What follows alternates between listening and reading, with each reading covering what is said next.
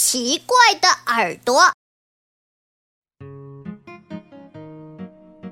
这天天气非常好，一群昆虫将要在草丛里举行音乐会，好多昆虫从各地赶来观看，热闹极了。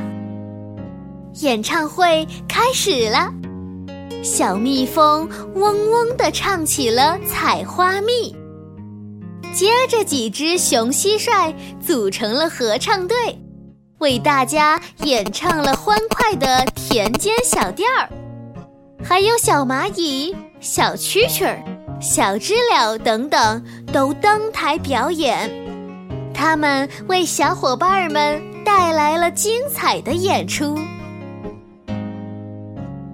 音乐会上，昆虫都安静地坐在座位上，静静地欣赏着美妙的歌声。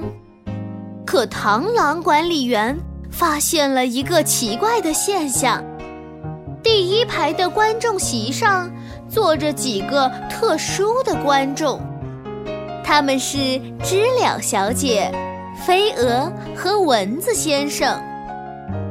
知了小姐坐在席位上，挺着自己的大肚皮。飞蛾站在座位上，还张开了双翅，把后面的观众全挡住了。还有蚊子先生，竟然伸出了头上长长的触角，像天线一样触在那里。管理员螳螂连忙跑上去和他们打招呼。这时候，知了小姐无奈地向蟑螂解释道：“我的耳朵长在肚皮上，如果不把肚子挺起来，我就听不到动听的歌声了。”飞蛾也委屈地说：“我的耳朵长在胸部，只有张开翅膀才能听见。”蚊子先生侧过身子，让螳螂仔细看自己的触角。